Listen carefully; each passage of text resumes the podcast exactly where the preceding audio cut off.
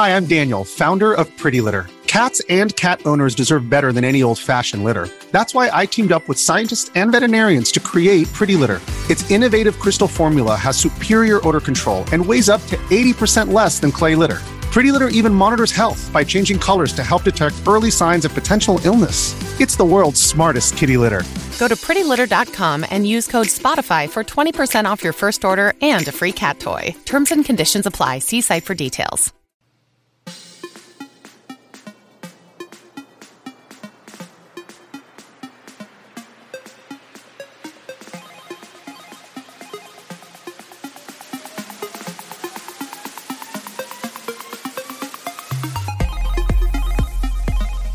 Hey, everybody, welcome back to Games with Bill, your almost daily micro podcast about the video game industry. Each episode, I find one topic in the industry and talk about it for hopefully less than 10 minutes. That's why we call it a micro podcast. Before we get started, I just want to let you know that you can get this show without any ads in it by heading on over to patreon.com slash nerdnest. You can get my other shows there as well. Uh, and you might not know that I do have other podcasts. I've got a show, a PC gaming podcast uh, called On Deck, and I have a uh, like almost like retro, not necessarily retro, but um, boy, how do you describe it? Just a general games show called 143 Pixels. There's 50 episodes of that where I interview people about the games that they love. People like David Brevik from Diablo, Jeff Cannata from the Totally Rad Show, Peer Schneider from IGN, and a bunch of other awesome people uh, where we just talk about video games. All right. What am I going to talk about today? On today's show, I'm going to talk a little bit about Game Pass. Um, thanks to governments looking into whether or not Microsoft uh, should be allowed to buy Activision Blizzard, um, we get to we get to get a peek behind the kimono, so to speak, uh, with what's going on with Microsoft and Game Pass. And it turns out that well, actually, before I give you the number, because there we we know we now know how much money Microsoft is making from Game Pass. But uh, before I get to that number, there were a lot of people that said Game Pass is unsustainable. Like when Microsoft announced Game Pass and they said, "Hey, all of our first party titles are going to be included in Game Pass." People said there's no way that they can sustain that for a long time. And I can totally see why people would think that. Like people would like people not buying games and just paying 10 bucks a month what what a lot of people were assuming is that that would mean that people were spending less money on games. But what i argue is that for the hardcore gamers that have game pass they probably are spending less money on games. But the casual gamers they would then be spending more money on games than they were before because the casual gamers they have a tendency to like buy a title and then play that title and only that title for an extended period of time. And then when they finish it then they move on to the next title. And there are a lot more casual gamers than there are hardcore gamers. And so I think what Microsoft has done with Game Pass and the reason why we see subscriptions popping up all over the place is they have capitalized on the casual gamer. They have essentially tricked, I don't know if tricked is the right word. They have convinced um, casual gamers to spend more money per year on video games than they otherwise would have because they are spending money every single month. And then if it's a game that you had in Game Pass and you were playing it and then it leaves Game Pass, you know, you get that discount to buy it. So you've got that, you've got DLC. I think that there's a lot of people who are spending money on video games, far more money on video games than they ever have before. And the people like you and like me you know the people who are hardcore enough to listen to a video gaming podcast or even I don't consider myself a hardcore gamer, but I do a video game podcast, so I don't know. Take that take talk about that the way you want. I don't know. I think that we end up spending less money on video games overall. So it's a win for us.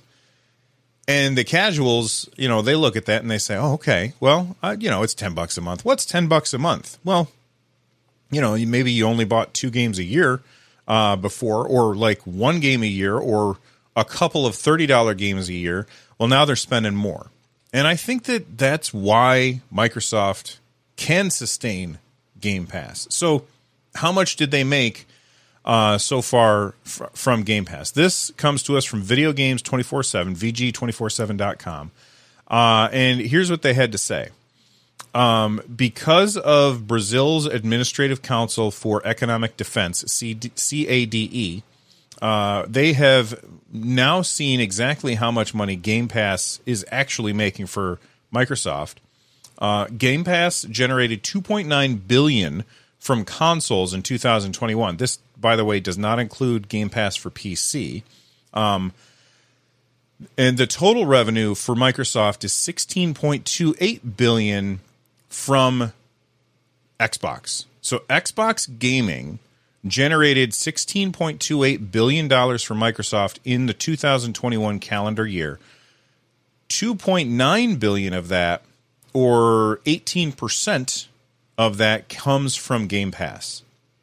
I mean, we already knew that Microsoft had already kind of told us that they had 25 million users and that that number was just going to keep getting higher as it got easier to get your hands on a Series X or a Series S. Uh, which, by the way, I think that you can get like I saw in our deals channel someone had posted that you can get a Series S like really cheap right now, and it comes with a controller and I think a game. Make sure you join our Discord if you haven't. Um, what's the URL? Uh, nerdnest.tv slash Discord. Anyway, this is only counting the money from the people who have Xboxes. This is not counting PC Game Pass. That is fairly staggering. 18% of the revenue that Microsoft earned from Xbox came from Game Pass. And that number is just going to keep growing over time. So, is it sustainable? I think that Microsoft has shown us that this business model is sustainable. And not only is it sustainable, but it's going to keep getting better for them which is why they want to continue to put money into Game Pass by buying IP, IP that they would then also sell to people on other platforms like PlayStation, but keep as quote unquote free. Uh, there's big air quotes around that free. Uh, keep as free for Game Pass subscribers because that that makes Game Pass even more attractive. So that 18% goes up.